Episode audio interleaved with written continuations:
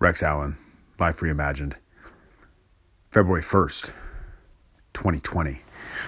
Uh, this is just a simple thank you uh, today. Uh, we played in the eighth grade tournament today. Team I got to assistant coach with, uh, Old Mission School. What a great season we had. Almost an entire uh, team made up of seventh graders one eighth grader who played a big role uh, as far as game minutes goes, two others that uh, helped out on the bench and in practice and were really a part of the overall team.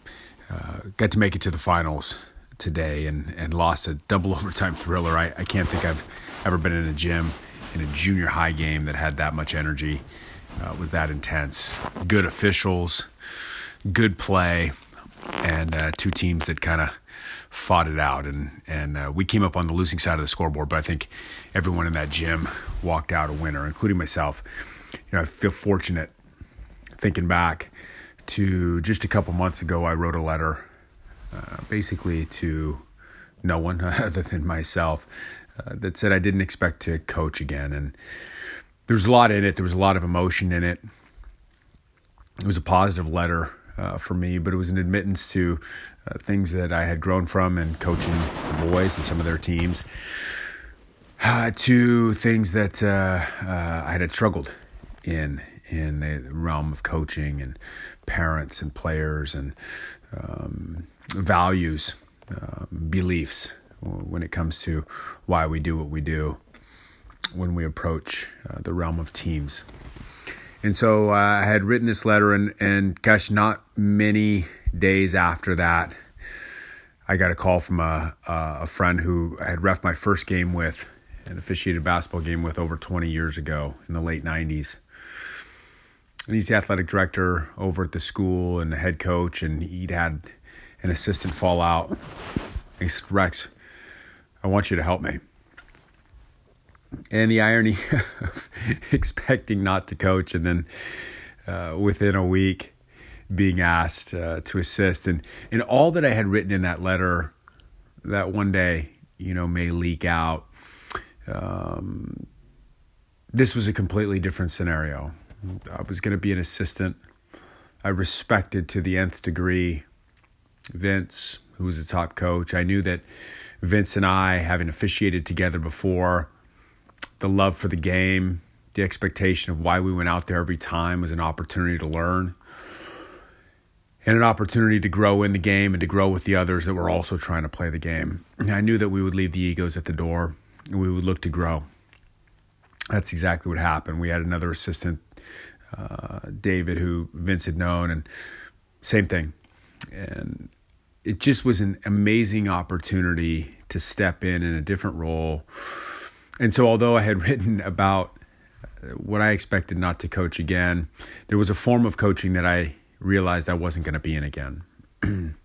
but there was one that I was rewarded uh, with, and that was with this team. And you know, these players that played up the whole year, a bunch of seventh graders playing against eighth graders the entire season, different kids stepping in here and there to be the leading scorer, to be the leading rebounder, to be the leading defender. But ultimately, kids who stared you right in the eye and were present as you tried to share, or as I tried to share the little bit that I had in the realm of basketball, in the realm of being human, in the realm of being an athlete, in the realm of growth.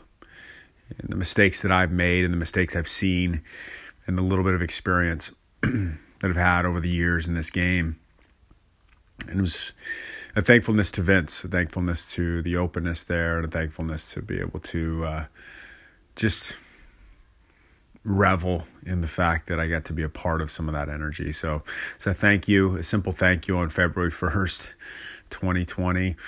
Um, I think life reimagined. I think, man, what an opportunity for all of us if we got to be in situations where the ego was checked at the door that we came in with humility, that we came in with a passion for whatever it was that we were about to participate in.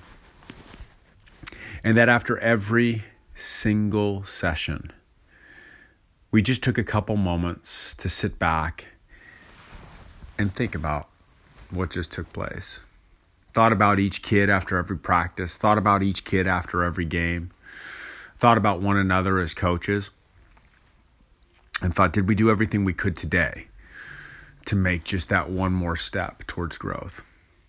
And I think the kids understood that today in a loss on the scoreboard, but a win overall, a win in the season.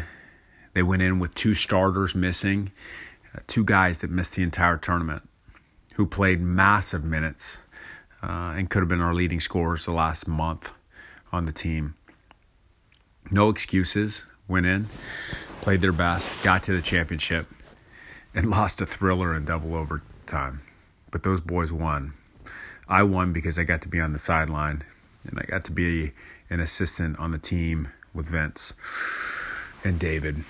Um, so I'm thankful today my life reimagined in the realm of coaching, it happened.